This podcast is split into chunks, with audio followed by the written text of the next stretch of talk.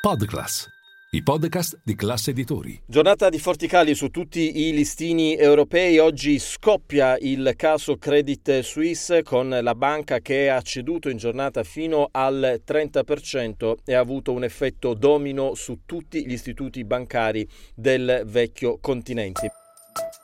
Linea mercati.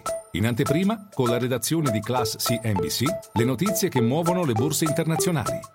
Milano, una delle peggiori in Europa, cede oltre il 4,5% e ad affossare il listino è soprattutto il comparto finanziario, le grandi banche, Unicredit cede circa il 9%, ma attenzione anche ai prezzi del petrolio, vendite fino al 7% sul WTI, quindi versante americano, che impattano sui titoli del comparto oil and gas. Infatti i peggiori a Milano sono insieme alle banche Tenaris e Saipem. Dicevamo di Credit Suisse, il titolo del secondo gruppo bancario elvetico è arrivato a cedere fino al 30% in giornata per poi recuperare forti vendite anche sui bond che arrivano a rendere il 37%. Non si fermano i deflussi di liquidità e oggi il principale azionista di Credit eh, Suisse, la Saudi National Bank, che ne detiene il 10% dallo scorso anno, ha escluso di voler partecipare a eventuali ulteriori finanziamenti